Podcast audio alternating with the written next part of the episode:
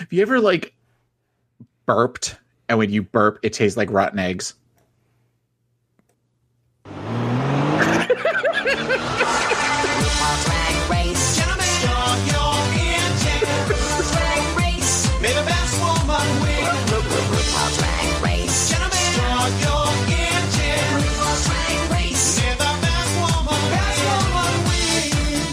Welcome to the RuPaul's Drag Race recap show for season 5, episode 3, titled Draggle Rock.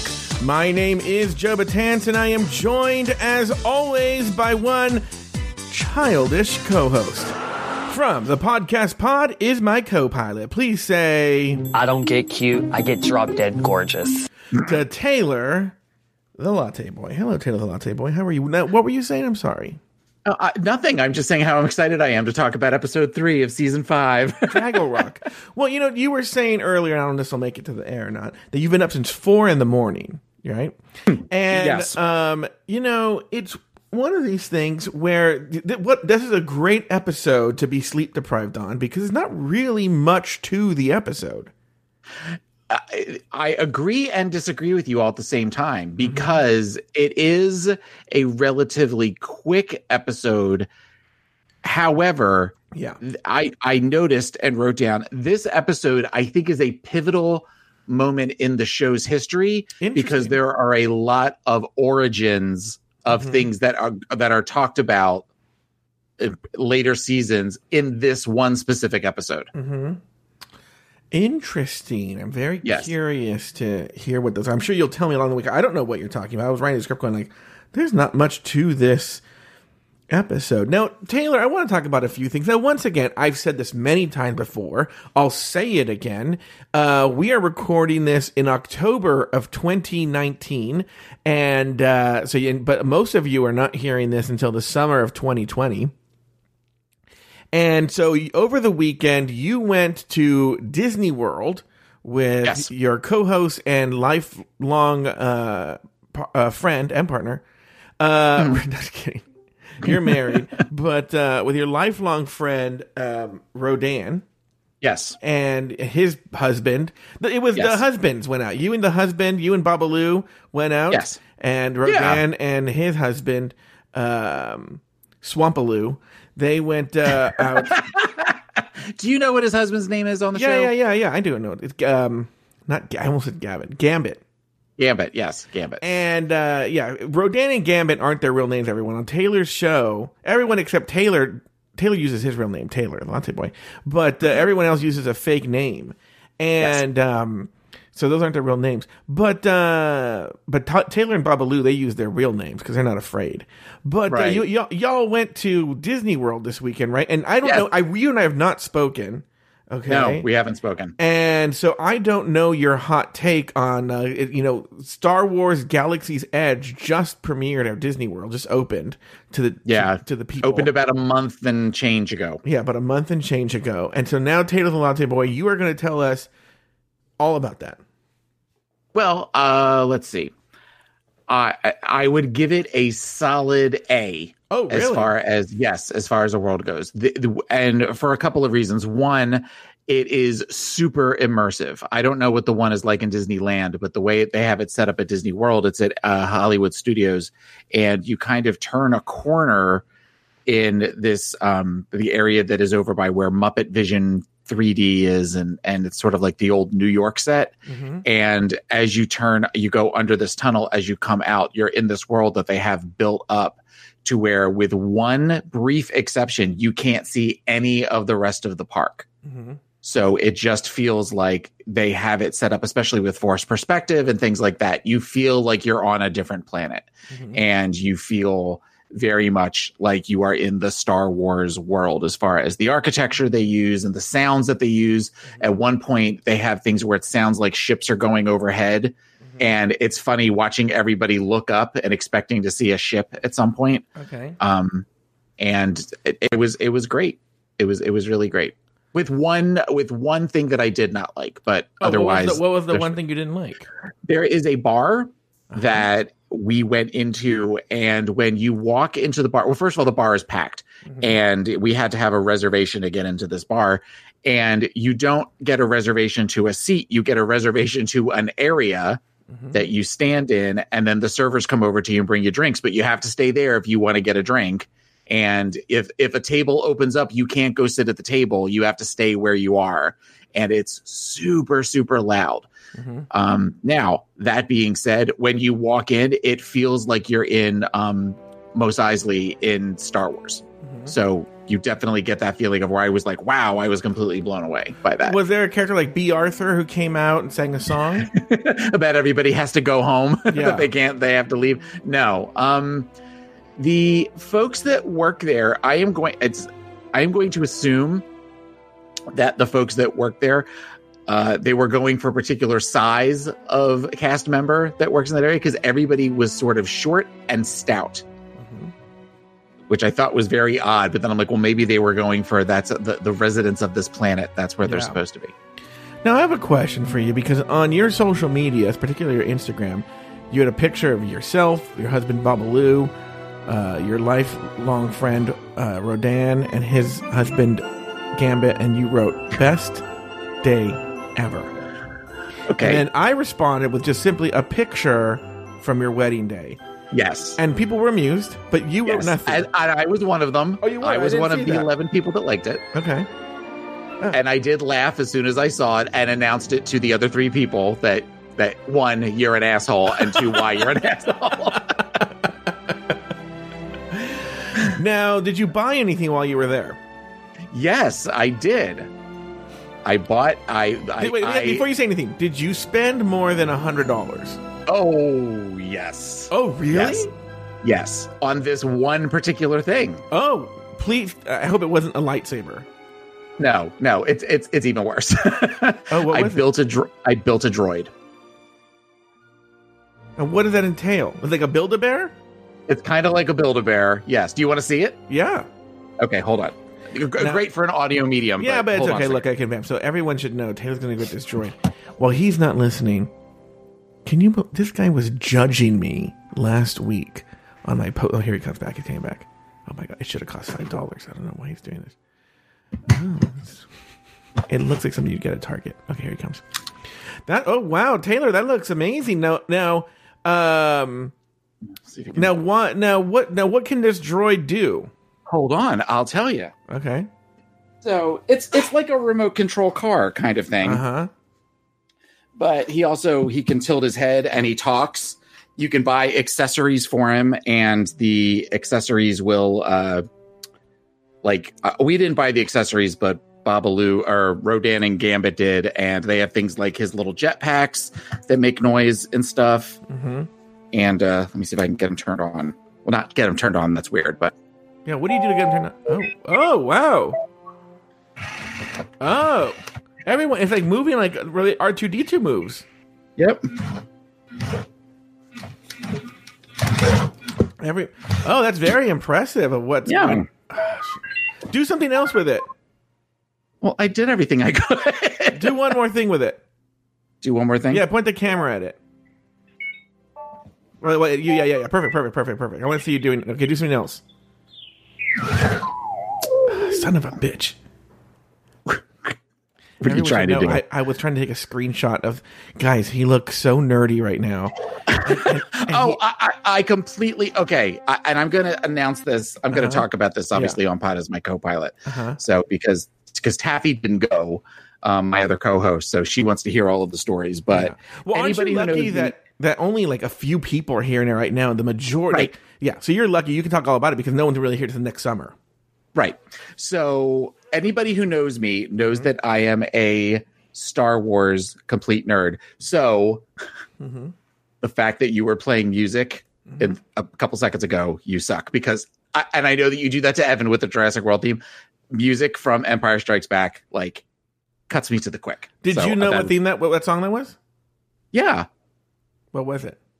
Which song was it? Yeah, what was I playing That's right now? uh that's not Leia's theme. Is that Leia's No? theme? Nope.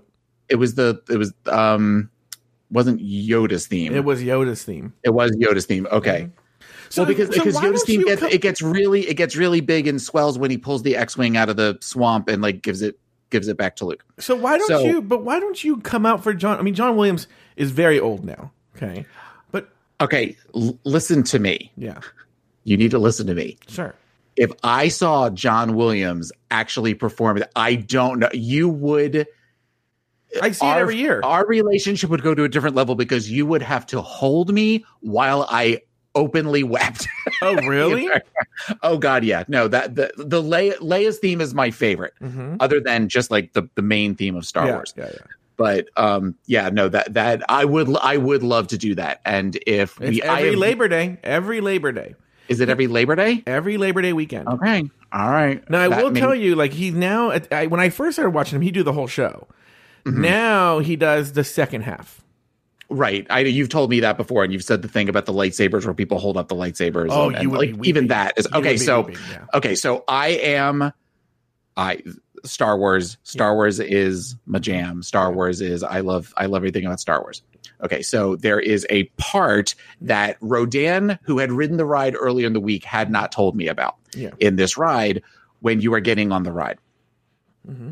When it Which is ride pretty is much this? The the the Millennium Falcon Smuggler's one? Run, Millennium Falcon Smuggler's Run. Okay. So there is a moment where you you kind of you're in this one waiting area and you're talking to the one th- there's the one animatronic that's explaining to you what you're going to be doing and Yeah. pretty much you're going to be flying the Millennium Falcon, Yeah. which means you're going to be going on the Millennium Falcon. Oh, and there's Which- four of you. So that you guys all wait. There's, There's six. the technically yes, there were the four of us. We all wrote it together, and then uh, both times we wrote it with two other people. Yeah. You can either be you two of you are pilots, two of you are gunners, and two of you are engineers. Mhm. Okay.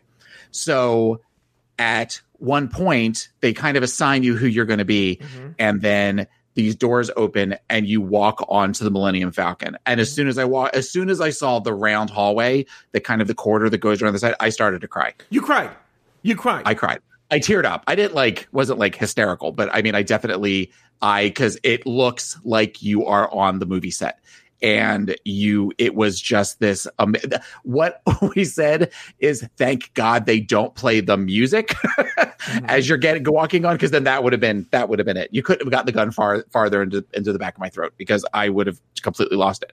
So you know, so so Rodan was very much of the where he was like, I knew you were going to have this reaction, and and they have like the, it's just it's set up like you're in the Millennium Falcon. So then eventually they have you go to the cockpit. So we all jumped into uh, jumped into the cockpit, and I was the one of the two pilots with Babalu. Mhm. And then I happen to be on the side where at one point there's a voiceover that kind of is talking to you the whole time. And as lights flash on the uh, control panel, you're supposed to hit the button and then things happen. So, and they keep a score the whole time. So every time you go on, sometimes you do better than others. And depending on how you actually drive the ship, how, how you fly the ship is how the ship actually moves in the ride. So it's very interactive. So, and at one point he says, right pilot, put put the Falcon into hyperdrive, and I got to do the thing where you pull the pull the lever back and then everything, and I was so excited. I like yelled, and I it was just this great. I understand I'm not actually on the Millennium Falcon. Mhm. I get that, but for a 2nd Mhm. I was nine years old again, and it was fucking awesome. So it was very cool. And then I went and spent an obscene amount of money on a droid afterwards. This week, Lil Pound Cake makes her TV premiere. The girls perform in a kids show challenge. Coco doesn't know her lines. Alaska dresses in boy drag. Lineysha Spark serves literal translations. Uh, Tasha Salad makes her debut, and Coco and Alyssa face off in round one of their epic feud. Detox is named the winner of the challenge, while Coco Montrese and Monica Beverly Hillz are placed in the bottom two. After a lip sync battle for their lives, Coco Montrese lives to see another day, while Monica Beverly Hillz is asked to sashay away. Taylor the Latte Boy, name two things you liked about the episode and one thing you did not. I liked the I liked the challenge. I, this is again, this is an example of a challenge that they some people really sank and some people really swam at.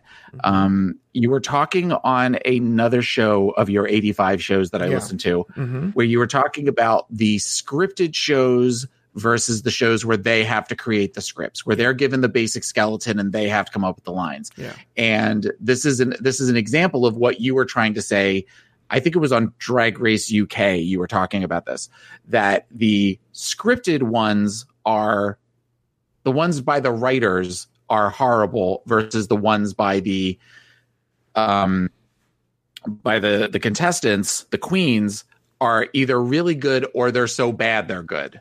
Okay. Whereas the writers, they're very much, you know, as you said, we know Ru likes dad jokes. Ru likes double entendres that just ru- go right down the middle of the road.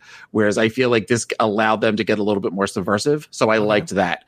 Um, something else I liked. I liked the idea of seeing something how much Alaska was kind of ahead of her time with the boy drag Uh huh. thing hmm that at the time I remember being sort of annoyed with that, but seeing how far we've come as uh, viewers of drag, I kind of was like, you know, we're seeing this on other shows, people doing things like this and kind of playing around with gender. Mm-hmm. And the fact that Ru and the other judges weren't really all about it was was it just it was interesting from a from a historian's perspective, Yeah. as it were. Oh, you know you're Um, historian. Something I didn't like was I I I I I, yeah. I know that we're only in episode three, Yeah.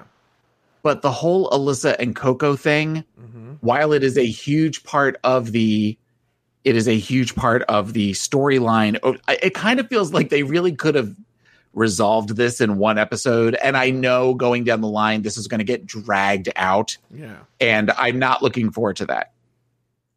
What about you? What are your two things in one thing? Well, uh, two things that I liked. Um, I love seeing Lil Pound Cake. Mm-hmm. She was one of those things that the first time I watched this show, season five, I was oblivious to it. So when they make reference to Lil Pound Cake, I'd be like, what are they talking about? I just didn't remember the challenge. It didn't strike me as super memorable. But now I've seen it several times since, uh, seen it again. I was like, oh, this is so funny. This is so funny. Yeah. I, I actually wonder. I know Alaska goes out of her way to like say, you know, like Lineysha Sparx, you know, did it with me, but I I wonder how much Lineysha really did have to do with this, or was Alaska like, bitch, I'm doing this one. Well, don't I mean, the the Yeah. humor in it is all- full on Alaska. So, Yeah. I mean, and that's kind of what makes the the doll so iconic. yeah. Uh, the other thing I liked, uh, so let me see the mini. What was the mini challenge? Oh, the, I felt like the mini challenge. I like Little Pound Cake. That was my number one thing. the maxi challenge. I don't know if I really was a big fan of it. Um, you know, I liked Ru seeing RuPaul and Michelle direct the episode. Like, again, reminds me of like RuPaul doesn't do as much as she used to, and Right. it's so much more fun when it's Michelle and Ru. Now it's just Michelle when she does it, and Ru does as little as possible, interacts as little as possible with the queens, and it, so Yeah. it harkens back to a time when she used to actually interact with the queens a lot more than she does now. The, Um, the closest you get to that is when Michelle and Ross are co-directing. That sometimes they look like Yeah. they're having fun, but it's not. You're right. It's not the same as when it's Michelle and Ru. Yeah. Well, because they, they they've been friends for so long that they almost have like a an unspoken language between them. And then thing I didn't like, um I really wasn't a big fan of the runway look, which you would think it'd be an easy one with Think Pink, but I thought that most of the looks were pretty just average. Not that Yeah. they were bad, but average. And I was like, and how do how do drag queens mess up a mess up a pink challenge? Well, as we can see, a couple of them messed it up pretty bad. Uh, yeah, I, I'm looking at my scores, and the majority of them are threes Oh, really? on a Yeah, on yeah, one to five. A lot of them, I just kind of was like three, three, three, three. Yeah. You know, I, I don't have any fives, and it, it- they just it was everybody was just sort of meh. Yeah. All right. Uh, moving on. After Serena's elimination, the girls don't seem too upset to see Serena go. Next, Monica talks about the relief she feels after revealing that she is a transgender woman. And finally, the girls start to ask questions about the beef between Alyssa and Coco, who are demure but agree with each other that they do need to hash it out. Uh, Taylor, your thoughts on this cold open? Well, is it the cold open? Yeah, it kind of is. Yeah. yeah, kind of is It cold is, open. yeah. Um, it It, it felt very much just like a recap of the previous episode. It didn't seem like there was any momentum Yeah. forward. It also feels like this is the first of about seven times where somebody says to their cook or Alyssa, "So what happened between the two? Where we talked about the proverbial producer under the under the table Yeah. of the for mirror moments, Mm-hmm. and it felt very much of where they they just figured if we ask everybody to ask one of them, Yeah. will get we'll, we'll get a clean cut but they never really got the complete full story so they Mhm. just kept showing them asking over and over again and it was it was sort of annoying Did it bother you at all to see them like kind of shit talking Serena? You don't really, even if they don't like them, they usually were big. Oh, you know. i did minutes. notice that it did feel very i'm glad i'm glad she's gone and i think that speaks again to the rawness of we're starting to see well we definitely don't see them necessarily say shitty things about people after they leave Mm-hmm. for the most part even some people that would be classified as a villain Yeah. on the set. We don't really see that anymore. Um, I think if for no, you, you know, probably cured them all of all of that is Phi Phi. Phi Phi doing that, and then suddenly the mirror moment where they all appeared behind the mirror. They're Oh, probably all scared to death. That's going to be the twist. Yeah. Um, I, think at this point, Serena had made her bed and had to lie in it, and there was not really an opportunity for any sort of reconciliation. I mean, I kind of remember even when she left, there wasn't a big clapping or cheering for her or anything like that. When she left, it was sort of everybody kind of like, you know, bitch, bye. Yeah. Yeah, yeah, yeah, yeah. Uh, I had something to say, but I forgot. what- Now, Monica's um relief, nothing there. Like, I mean, it's just like we've we've dealt with it. It is funny how the show has come so far. It's only season five. You think about it, it's not that long ago. This is not I Love Lucy. This is only seven seasons ago now. We're going on, Right. And to see like, oh my god, like. A tr- you know the fact that Monica's a trans that was a big deal in that season, and now it's be like, okay, get in line. Yeah. well, and also, again, it speaks to just like there was a moment in Untucked, there was the, it, was obviously a much briefer version, but I feel like I remember a couple of the people saying things to them. You know, you you, you are in a safe place. You have you you have every right to be here, and we support you. And I, I Roxy says she goes, "We love you. We love you. You know, no no matter what."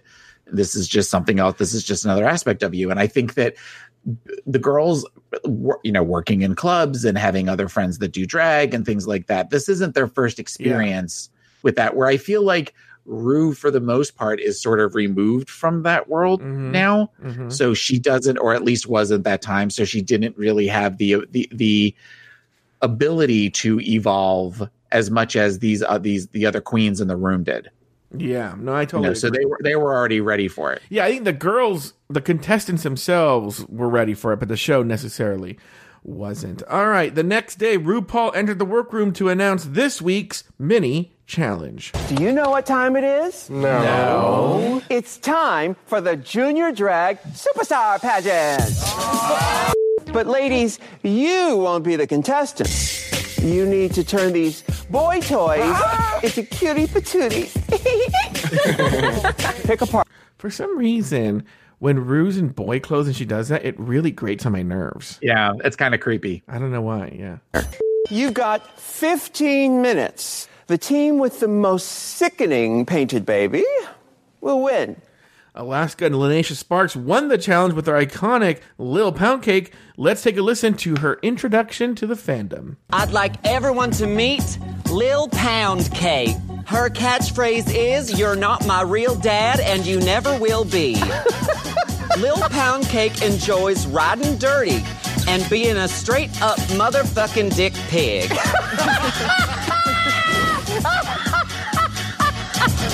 That's a real Ru laugh. You don't get those that often. No, no, I knocked it out of the park.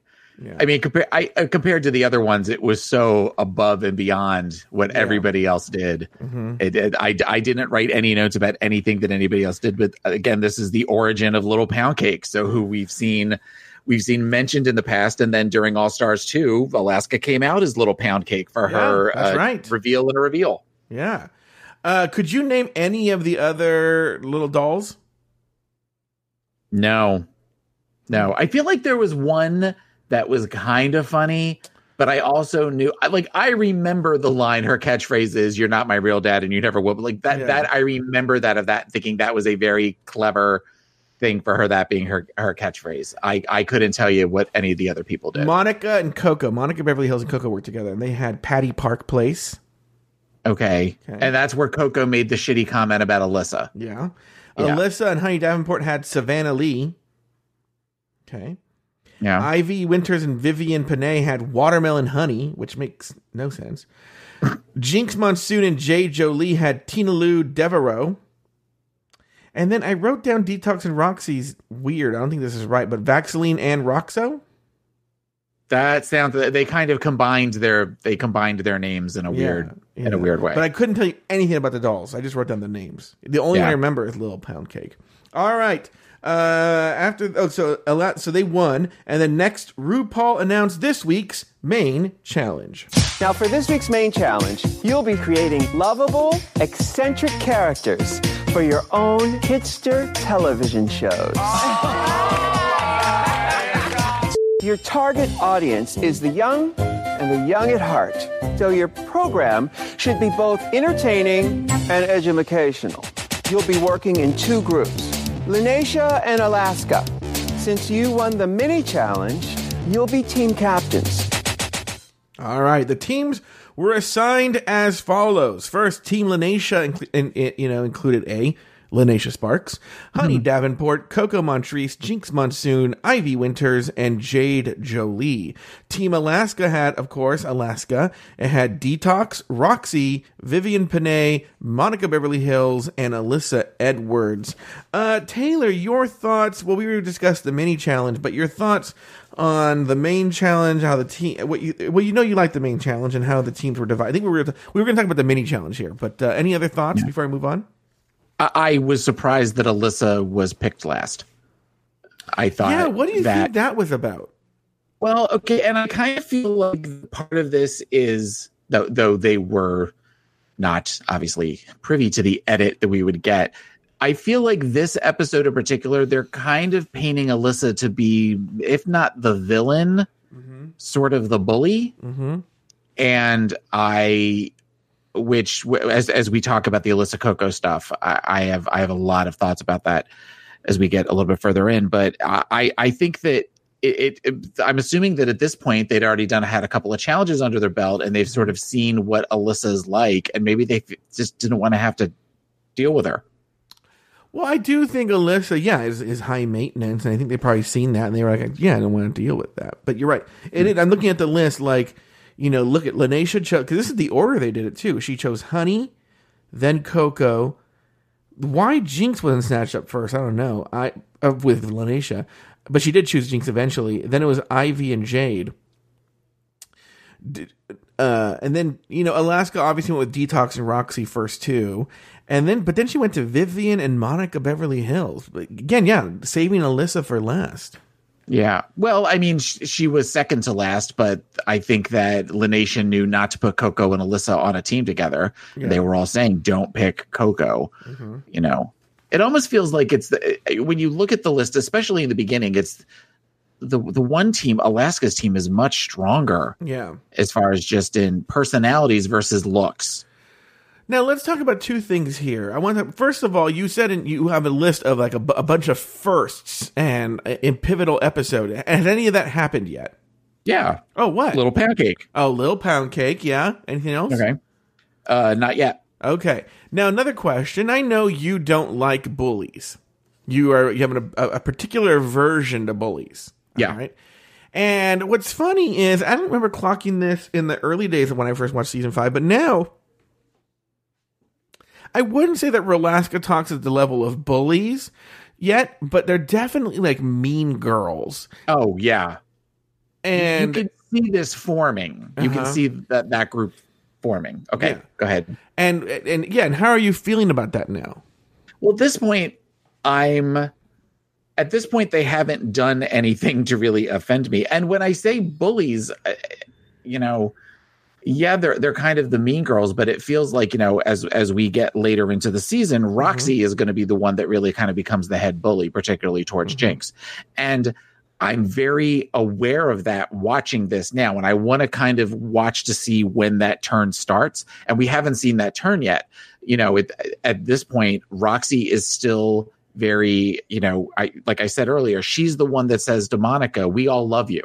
Mm-hmm. You know, she's very open and very very warm, and she has been over the course of the, the previous two episodes. So I haven't gotten that bully vibe yet. If anything, at this point, and it's this weird juxtaposition of bully and victim. The one I'm seeing bullying from is Coco Really interesting. at least in this part where she she keeps throwing out these little barbs at Alyssa, Mm-hmm. and it's it's very it it's super passive aggressive and it's super annoying. So I, I but that but then later on in the episode, there's going Yeah. to be a shift of where then I kind of become Team Coco instead of Team Alyssa Yeah. at this point. It's it's a it's very weird. The whole thing is just it's a very weird dynamic. All right, very good. Uh, let's talk. Okay, I do I do this often on these team challenges where I go from start to finish with each team. Okay. And we're going to start with Team Lineysha. In the workroom, Honey and Coco are cast as ventriloquist dolls, but Honey gets frustrated when Coco wanders off instead of rehearsing her lines. During the visit with RuPaul, the team doesn't seem to be giving good answers to RuPaul about how they're going to make the segment funny. During filming, Jade is flustered when Jinkx says her magic word. Lineysha literally translate what Ivy is saying word for word, but adding no energy. And Coco forgets her lines and gives a lifeless performance as the ventriloquist dummy. The final product seemed to reflect this, and the judges panel gave no reaction after the filming was done. As a result, Team Lineysha was the losing team. Your thoughts on all things Team Lin- uh, Lineysha, Taylor the Latte Boy? It was bad. It was really bad. The, the the scene where Roxy or I'm sorry, where Coco and Honey are trying to figure out what they're going to do. Yeah. And she just kind of gets up and walks away and starts playing with her hair. It made me so mad. Um, and again, it goes back to that you're either a victim or a bully, pick one sort of thing, especially when we got to the scene where they were actually filming and she sort of did this weird, like literal lifeless doll Yeah. and then when when she would have to read her lines it was this very sad mumbly like there was you know i mean i know that you you know from ventriloquist dummies hmm and you know that you want to try to make it feel like it's alive and she just sort of was laying there like a like a raggedy ann doll Yeah, it was Um, really odd. And then also, what did you think of her excuse on the main stage that, you know, because she's used to being front and center? well but that but that just is proof that she's not very good because somebody who is somebody who is truly talented can recognize that they can't be in the spotlight all the time and sometimes the best place to be is in a supporting role whereas one of the the um one of the people it might have been michelle said you have an opportunity to steal to steal the spotlight yeah, I was going to say you could you could turn it into you are the starring role. Right. So you know, it, it, it, what is it? The, the roles aren't small. There's no such thing as a small role, just small actors or something. I don't know. I don't know. what saying? you're- I've never heard it. Okay. Well, she was acting like a very small person Mm-hmm. at that point. Um, the only one that I thought I thought Jinkx was funny. Yeah. I did I didn't quite realize until this time what she was doing, where she was bouncing up and down and she was doing the jerking off with two motions, like where she, where she was Yeah. kind of like, you know, she was simulating uh jerking off to jerking off two people at the same time. Yeah. I thought she was good, and I thought Ivy's energy was really good. I yeah, thought, Ivy and was good. yeah, that that she was. She, Ivy was giving it hundred and ten percent. Ivy was point. not only giving it 110%, which makes Lineysha even worse because the way Ivy was acting was as like a straight man, so to speak, and which would have given Lineysha the opportunity to go wacky and crazy. Yeah, And Ivy is there to balance the wacky and crazy because she's sort of the straight man. Yeah. and she, I know that she was like trying to do that at the end, where she was sort of like moving the whipped cream up and down, and she was like, "I need you to help me, I need you to help me," and then it kind of sprayed in her face. But at that point, it almost felt too little, too late. Mm-hmm. Mm-hmm. So not Um, not, not not a strong. Not not a strong showing from Team wonder, yeah, because Jinkx is funny, but everybody else on that panel, looking at it right now, is not known for being funny. yeah. Lineysha, Honey, Coco, Ivy, and Jade. So Jinkx really had a lot in front of her. You know, Yeah. Where it's, it's opposite on the other team. Uh, all right, let's talk about Team Alaska. In the workroom, Alyssa gets assigned the role as the cross-dressing farmer, and Alyssa isn't having it. Detox confesses that Alyssa is frustrating her with her inability to be a team player. During the table visits with RuPaul, the team shares that Monica will be giving the lesson of the day, but no one is able to tell RuPaul precisely how they're going to teach that lesson of the day.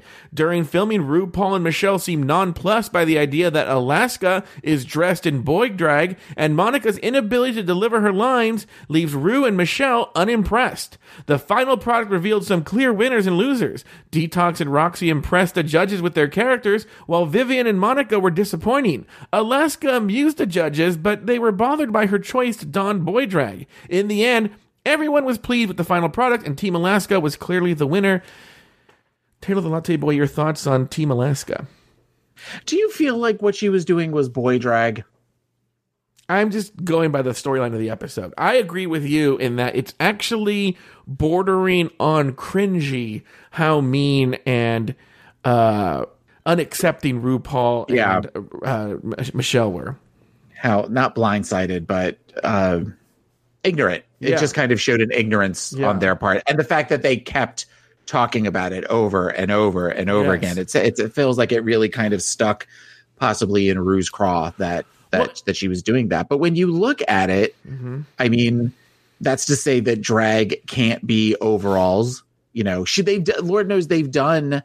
They they did a thing this last season of where they all had to do some country jamboree where they were all on on hay bales and that sort of thing, and they were all wearing denim and and tank tops and stuff. The only difference is that they had big crazy hair and big boobs. But ultimately, you could do drag that's overalls and a and a tank top. She had her hair slicked back in a certain way, but she was full makeup. She Well- was she Look, here's the deal. You know, they make a comparison to Pee Wee Herman, right? Yeah. Like, like, she's just doing Pee Wee Herman, but Pee Wee Herman's essentially doing drag. yeah. Pee Wee Herman is is is a, is a character in drag. Essentially, it's a very androgynous character. There is makeup. There is a sort of femininity to that. Char- I mean, like, that, and two, it's so funny because then the very next season, in one of my favorite episodes of all time, to be honest with you, drag me to drag me to hell. Is that what it's called? Uh, Yeah. drag her to hell or whatever. Um, when but remember they wanted April Carrion to be in boy drag. Yeah. And then they're like, and then and then they criticize her for not being enough and too and not being enough boy drag. You know, to be Yeah. too feminine in the boy drag. Well, and even even within this, they're talking about well, we want you to be we want you to be this feminine character. We were you're in boy drag, boy drag, but then they keep referring to Alyssa as the cross dressing uncle Yes. who has a beard and stuff. But then that's played up for humor because you know you use a phrase like cross dresser. Yeah. It's it's just it's fascinating that you figure this is 2013 when this was we're recording this in 2019. Yeah. How far we've come Yeah. with opening up those doors. You know, right now in the chat room, Haley is talking about enforcing this made up gender, this gender binary. You know, binary was a word like, you know, as as as controversial as saying transgendered on the show was at this time, the idea of using the phrase binary is so far out of out of the galaxy for anything that we would see up until when? When do you really see somebody like with Sasha? Uh, for non-binary stuff. Yeah, maybe like Sasha's season. Yeah. I, I, I was I was gonna say even with, but I was realized that was a season after with um because Aquaria's kind of non-binary. Yeah, she plays around with it. I know that Evie plays around with it a little bit. But when you think about the fact that Sasha really kind of did the majority of her season bald, Mm-hmm. you know, in season five, she, well, I mean, I guess Angina kind of did that a little bit, but Mhm. It just, it just, it feel, it feels as though we've seen progression. There's a, there's a level of progression that's happening in the world. And it feels very much like Ru is getting left behind as we're seeing on some of these other drag competition shows. It's, fun it's fun to watch that at this point you know there it- at this and again this could be completely wrong but at this point there's a really good chance that there's going to be a drag king as a winner for dragula Mm-hmm. and there's something super exciting about that Well, everyone should know we're we're just a, a couple of weeks away from the finale of Dragula season three, and at this point, Landon Cider is in the final three, Right. and um and Landon Cider is a drag king, and But I was going to make the same point that, um, you know, I wonder if season three of Dragula would have played well to the general drag audience four years ago. I don't know. But Yeah. because this season's been very exciting to see it, it it's it's you know Dragula this season has been very good in that we've seen a different kind of drag people who really couldn't be on RuPaul's Drag Race. You know, a Yeah. lot of these contest like well, we know Landon Cider couldn't be on there, but um, you know, I think you know only one of the top three could have been on RuPaul's Drag Race. Yeah. I think only one of the top four could have been on RuPaul's Drag Race. If I'm being honest with you. Yeah, I mean, I, I, I and I even think at this point, you know, the other the other of the three could have possibly been in, but would have been one of the first ones to go. Yeah. I think Priscilla at this point would have been a, one of the first ones to go. Mm-hmm. Um, but it's it's so so getting back to getting back to the show we're actually talking about. But don't you Um, think that Dragula makes RuPaul's Drag Race seem a little antiquated now? Yes.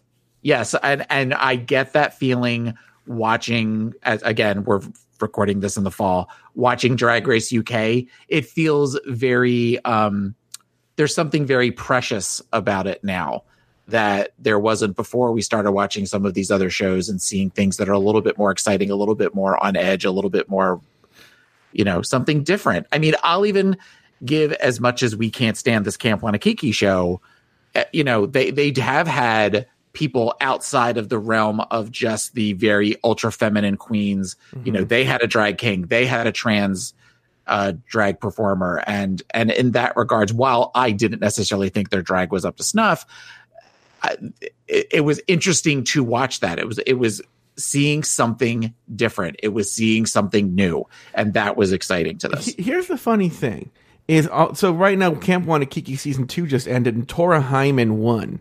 Okay, Mm-hmm. which by the way, anyone who watched the season knew Tora Hyman was going to win episode one. Okay, right but she's I wouldn't call her a big girl, but she's a thick girl. Yeah. Right? plus And- size Huh? Plus size. plus size And I don't think she could have ever won. She could ever win RuPaul's Drag Race. which sucks because she is she i mean yeah she pretty much from episode one you're like well that's the only one that gave, gave a thought about what she was going to bring but um yeah no i i don't know that she would be she she would be she would go further than priscilla chambers Yeah. but she wouldn't go she would she wouldn't make it to snatch game no, she would not make it to Snatch Game. And I don't think it's because the contestants on RuPaul's Drag Race are any better. It's Right. because it's the way RuPaul's Drag Race works. In fact, I was going to say it's so funny in 2008 or 2009 when the show premiered, it seemed so cutting edge, and now it seems like the Werther's original of Yeah. um, of of these drag competition shows, of which there are only three, but yet I still feel it's well, no, because even on their own brand, I feel Drag Race Thailand is pushing the envelope a lot more than the um, flagship show. You know, it's just the, the shows that have RuPaul in them. She likes she she pushes the envelope very slowly. Yeah, well, I feels very much like at this point, you know, and it's probably not fair of me to say this, but Ru, Ru knows she's got a steady income coming in. She's not going to do anything to rock the boat. She's not going to. She know she knows. We know. Drag Race has probably only got another couple years in it before people really, especially with the amount that they of content they're throwing at us all the time. That uh, fatigue. I mean, we talked about fatigue setting in at the end of last season, and that was when there was only two seasons let alone you know all of these other things that are going on i i think at this point she's just she's just happy kind of having her show where she gets to sit next to michelle and she gets to she gets to pick somebody that she really likes and and focus on focus on just doing uh, if it ain't broke don't fix it Well, but what she's not yeah. recognizing is there are people there are members of this community that love this show that are saying to her some of the nuts and bolts are starting to fall off you need to do something to kind of fix this up because it's starting to look like the rusted old heap in the back of the in the back of the uh scrapyard Yeah, no, you're right. All right, it's elimination day, and the girls are getting ready for the runway. Jinkx's grandma was very supportive of baby Jinx, but the segment belonged to Coco and Alyssa, who had it out right in the workroom. Now, Taylor, I've actually pulled that fight. It's not very long. Uh, once you take out all the confessionals and stuff, it's a minute and a half. Let's use your mental health professional uh, arm here, and uh, let's go through this. Here we go. We competed at Miss Gay America together. Huh? They crowned her. I ended up having to take over the title. We haven't talked in two years. Coco, if you want to come talk to me, you can talk to me. But you don't have to read me over there, I'm not though. reading you. I'm not saying anything about you. Now, do you think Coco was re- what do you like? Someone asked Coco now, Coco's finally answering what people should know. Yeah. Uh, anything to say here? Well, okay, uh, I'll, I'll talk about this now, just because it speaks to. I don't know if you did you watch Untucked. No, I did not watch Untucked. Okay. So they kind of go over this a little bit more, and Coco talks with uh, her group about it. And while she's talking with her group, the tops and the bottoms of it, Alyssa's kind of talking with hers, and they kind of flash back and forth to the conversations that are happening. And it feels like Coco was put in one of those spots that it was a no win situation. Mm-hmm. So Alyssa, though, can't seem to deal with the idea of losing this and can't seem to take responsibility. So it almost feels like Coco needs to. Coco's or Alyssa's living in this world of delusion Mm-hmm. of where she was the wronged victim here. Mm-hmm. So, but when you have somebody who knows the real story, and I feel like Alyssa kind of knows the real story too on some level, Yeah. who's getting ready to spill the tea to everybody else in the room, she's got to change the narrative. And she's got it where she's almost trying to gaslight the room. Mm-hmm. You know, it's very similar to what we're seeing in our current administration mm-hmm. of where if we just say things loud enough and if we just say things over and over again, it starts to become the reality for everybody. Mm-hmm. So I feel like at that point, because it's not like where she's doing the whole so Alyssa couldn't do what she wanted to do and da, da, da, da, da, all this kind of thing. She was just saying, This is what happened, this is what I had to do. And you see Alyssa immediately go, If you're gonna talk shit about me, come say it to my face. Well, she's not talking shit. She's she's being factual. Mm-hmm. She's be, she's showing, if anything, low emotion at this point. Like she's almost trying to not rock the boat. She's just Yeah. trying to answer the question. Um, we see this more also later on in Untucked, where they're where they're both talking about it, and then they come together and they have yet another conversation about it, mm-hmm. of where like Detox brings it up. Mm-hmm. But at one point, Coco says in that conversation with Detox, she's talking about so she couldn't she couldn't do her duties as Miss Gay America. So I was first runner up. So they had me come in. To which Detox says, Well, what did she expect you to do? Just kind of give it up because you were friends? To which it sounds like Alyssa's saying, Yes, that's what I expected you to do. I expected the entire thing to go away. And the fact that they removed all of Alyssa talks about they removed her face off of the website and they had mm-hmm. Coco appear in the gown that Alyssa wore for the photos and all these different things. It sounds like Alyssa's hurt, but she's focusing her energy on Coco where it needs to be focused maybe on herself and her decisions that she did, but she can't seem to do that. So instead, she's very passive aggressive in saying things like when she's talking in Untucked, she's talking about um she's again changing the narrative where she's saying, you know, I was third runner up, third runner up all these different years, and Coco never even placed. And Coco went, No, I, I did place, which is something that can be looked up, that can be documented. And Alyssa just rolls her eyes and goes, Well, anyway, you know, and says all these different things. Another thing that I noticed that Alyssa does is when Alyssa's talking about any of the other queens in the room, she says she when mm-hmm. talking about them, unless she's talking about Coco. And then she says he. Interesting. And there's something super cunty, passive aggressive about that. Mm-hmm. That is part of the reason that I do. N- I've never been a huge Alyssa Edwards fan. Well, if you watched the Netflix documentary series Dancing Queen, you can see this. Where and it, this is very, very well known, and this is why Alyssa lost her crown. She wasn't showing up to gigs, and when she did, she was super late. And but uh, Alyssa's one of these people. She never takes responsibility for it, so it's easier for her to just not address the fact that she lost the title because she couldn't show up to required gigs she was supposed to go. She would just not go. You know. Yeah. And Taylor, do you know what it's like to be the person who, when a drag queen doesn't show up to a scheduled gig, and then you take over because the other drag queen couldn't show up to that gig? Do you? Do you? That's where Coco was at. Do you know what that's like? Do I know what that's like? When a drag queen has a certain position and she. Oh. yes, I do know what that's like. And I, do, I- you know what? You know what? What? That's absolutely right. And when I have talked to said drag queen, drag queen refers to me as the reason she was fired. Yeah. Oh my God, I'm the Coco Montrese of Afterthought. Mhm. Your eyes aren't as blue though. No, I don't wear my White Walker lenses regularly. Yeah. But Do you oh my God, Coco that Mont- is so funny. I never put that together. Do you think Coco Montrese sees her like she thinks that she's fooling everything, and we think that she has blue eyes like that?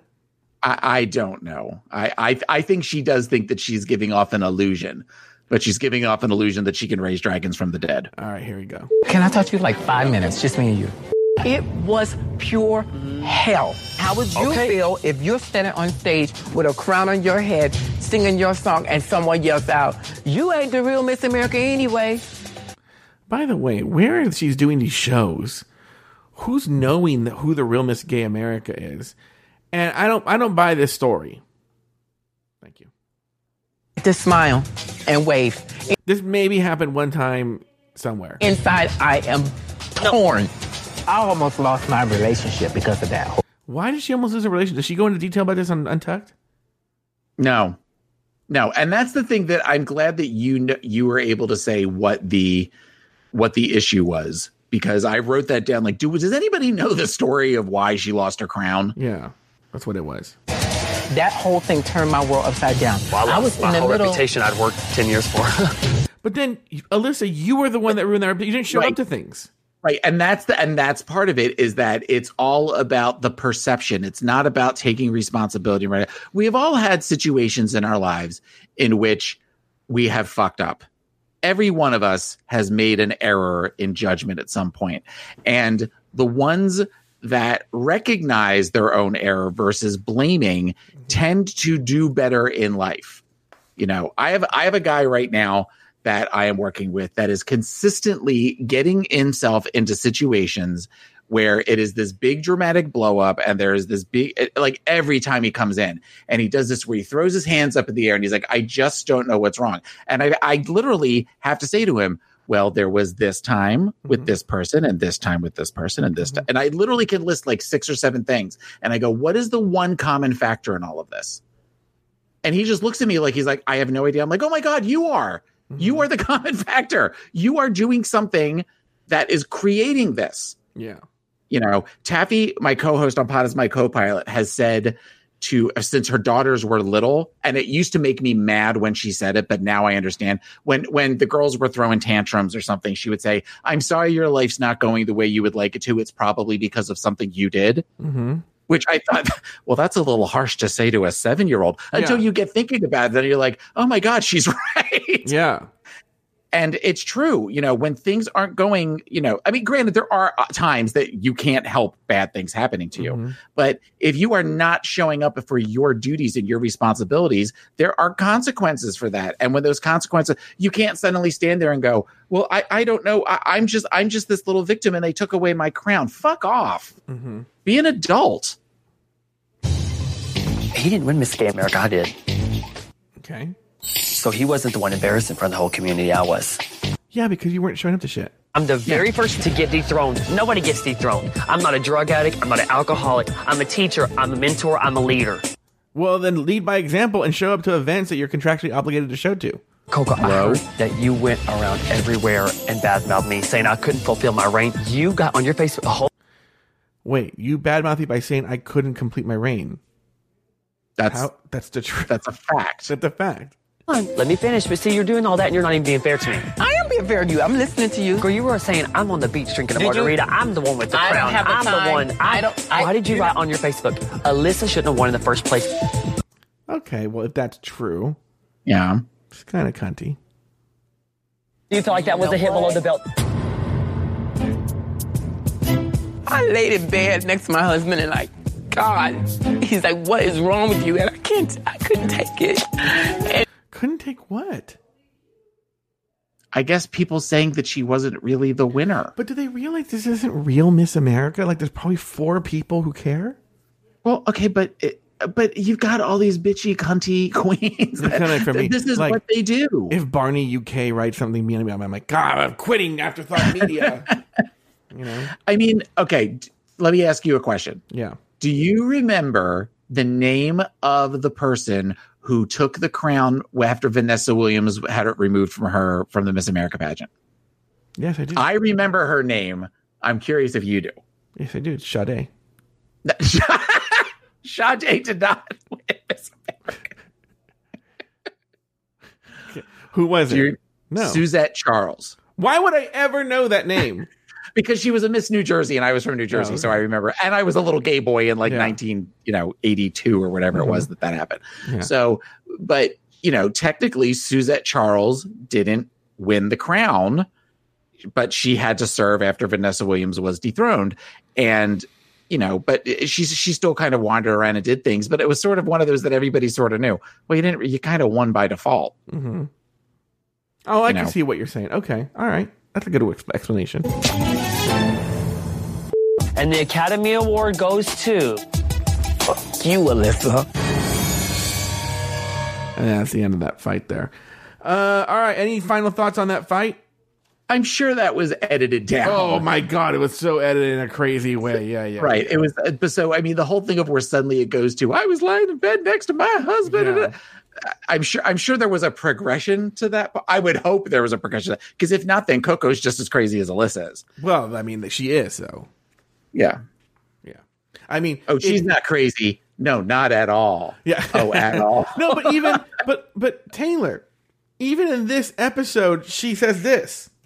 I'm getting my life on this bus. Celebrities waving back. Oh my gosh, it's like a dream come true. Yeah. So like,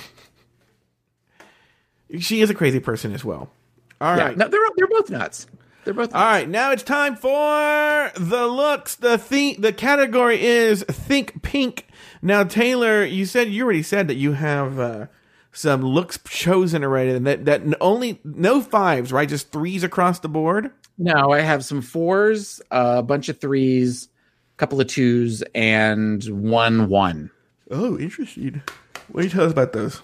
Oh, you, are we losing you? you, you Yeah, I said looks. I, I said looks, and I was like, Ugh. So, all right. So, how about if I just tell you who my fours are? yeah, and I want to hear about the one as well.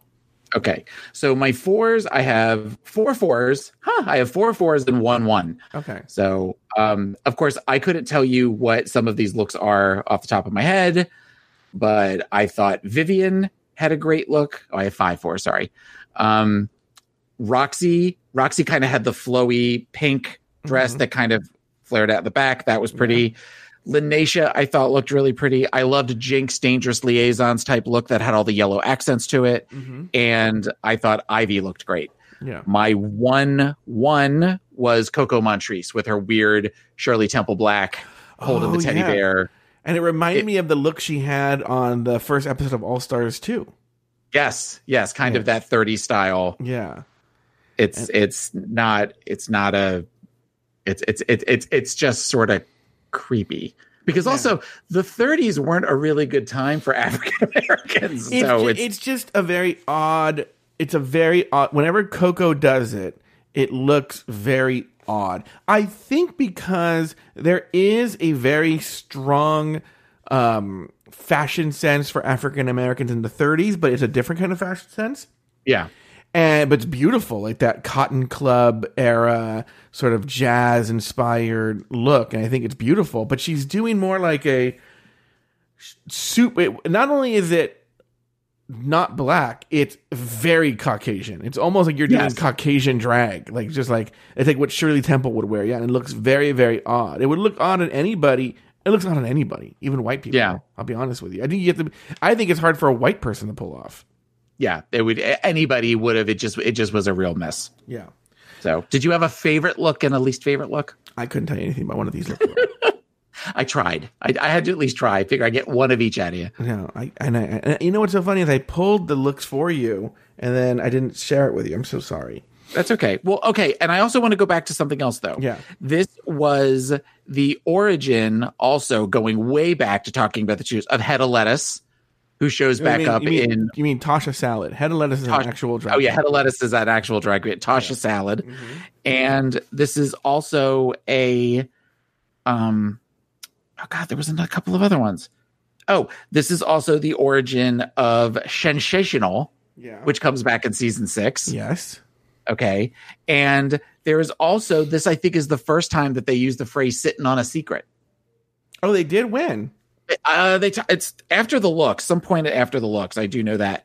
Um, I think it is during one of the, um, oh, when it's Coco and Honey when they're doing their actual skit, where at one okay. point she talks about you're sitting on a secret. Yeah.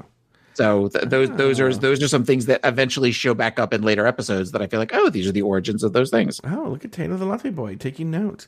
Uh, all right, on the main stage, RuPaul named the safe girls, which included Lineysha Sparx. Before letting the girls go backstage, RuPaul let Lineysha know that had she not had immunity for this week, she would have been in the bottom.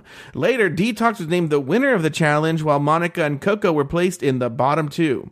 This pitted the two girls in a lip sync battle for their lives. The song When I Grow Up by the Pussycat Dolls. In the end, Coco Montrese was told, Shantae, you stay, while Monica Beverly Hillz asked to sashay away. The Latte Boy, any final thoughts on the episode? I have a couple of final thoughts. Yeah, go ahead. So, do you think that because each of the teams, do you think they were originally going to go in and judge each team as a group, but then both groups were so up and down that they decided to just do them individually? It's so funny that you say that. As I was writing the script today, I was thinking that same thing because Yeah. they that I I said it in the script, and clearly Team Alaska was the winner, but it was so all over the place that I think you're right. I think they said we can't judge because they didn't name an actual winning team. No. And I think if you're right, I think because they were so up and down, they wanted to put Alaska in danger. Um, and Monica was on Team Alaska as well. Yeah. right. Yeah, and there's no way they could have let that pass. That she she literally could not re- she could No. she had on sunglasses too. Yeah. So it's not even like she could would have had to have looked like she was looking down and Yeah. reading. It was uh, just not. I good. remember they let him take multiple takes, and that was the best take. Yeah. Yeah. Um, another thing that uh, the whole the comment that Ru says to Lineysha saying you're lucky you had immunity this week speaks to why they need to bring immunity back. Oh, you think I so? I feel like a statement like that hopefully would light a fire under somebody's ass and you could see if they do have that uh, that quick descent like they did from one episode to the next that it would hopefully give them something of where they would they would bring themselves back up because I feel like Lineysha's not around much longer one maybe two episodes.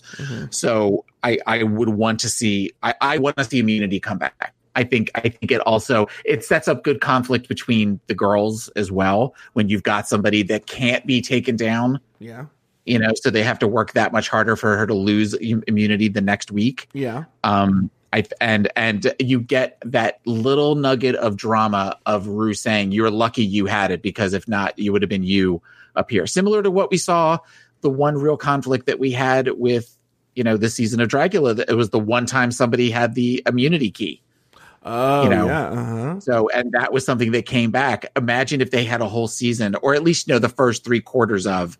I know they do this on. They've done this on shows like Project Runway, and they've done it on Top Chef. And then it becomes where it even ups the stakes even more. Where at one point that the host comes out and says immunity is now off the table. Yeah. You know, so even then the people that had been sort of immune immune the whole time, then they have to work just as hard as everybody else, if not harder, to fall faster. Um, let me see. Uh, the last thing that I had to say was the little edit again kind of speaks to my feeling that the narrative is about Alyssa being the villain. When Coco is in the bottom two, they flash to this one shot of Alyssa smiling Mhm. in the background. That was just a really it, it one. It was if if she wasn't smiling in that moment, it was very cunty of the producers Mhm. to put that in because it it really kind of reads her as this delusional villain. Well, it, it looks like a rough edit. It doesn't look like a, a, a smooth cut there. It looks like they just were going to again, we, we are, we are watching what the producers want Yeah, us to see. yeah, you're right. And they, they are definitely setting that up. Where if they're if they're trying to keep it even as to either be you know because even during the show they kept doing the thing of where it would flash Team Coco or Team Alyssa, like they wanted you to tweet that while you were watching. Mhm.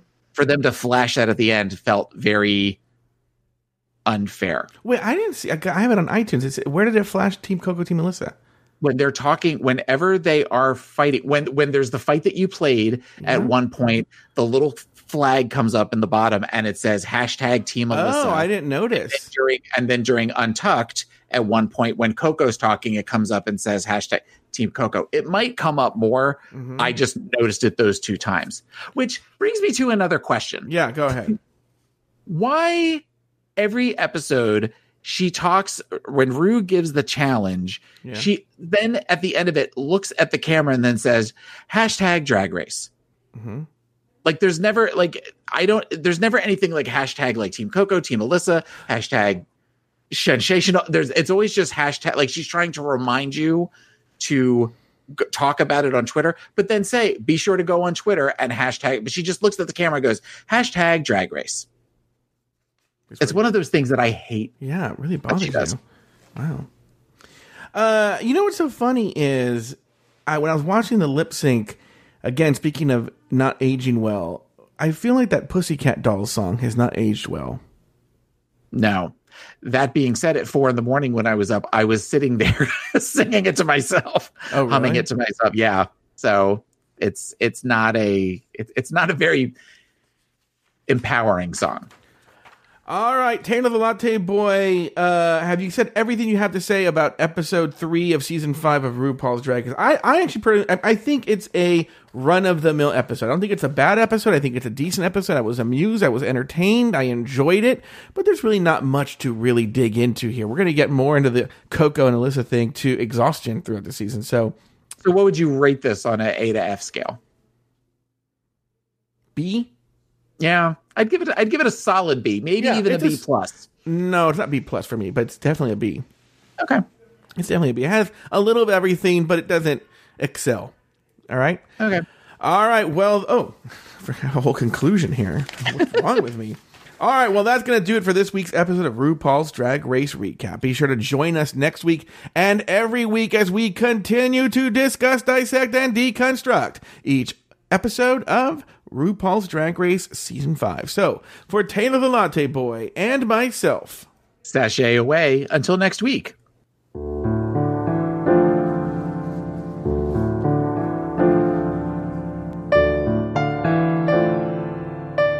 Thank you for listening to RuPaul's Drag Race Recap. Have something to say?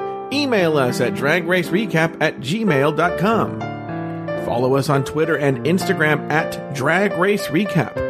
Our Instagram account is managed by Steven Starling. You can also follow us on Facebook at facebook.com slash drag race recap. If you want access to more Drag Race content and other Afterthought Media shows, support us on Patreon at patreon.com slash afterthought media. You can follow Taylor the Latte Boy on Twitter and Instagram at PIMC Taylor. Follow Joe Betance on Twitter and Instagram at Joe Betance. That's J O E B E T A N C E. The theme song was written by Lucian Piani and arranged and performed by Alex Lefebvre. This podcast was made possible by the following exclusive tier Patreon supporters Nicholas Springham, Katie Whitmire, April Pacheco, Dean UK, Melissa Payton, Nikki Baker, Devin McKay, The State of Bree, Robert NYC, Rachel J, AJ Norris, Richard C, Comment Cool, Humble Pie, J. Thomas Plank, Luke Stamen, Sir Matt Smith, Travis Potter, Jesse Harris, John J., Jimmy Kilbasa, Pedro SF, Ginger Biscuit, Jesse Lozano, Parker Elliott, Lauren Eckert, Jordan Darling, Haley Slans and her mom, Sandy Ramirez Ruiz, and Eve A. Adams. RuPaul's Drag Race Recap is an Afterthought Media podcast.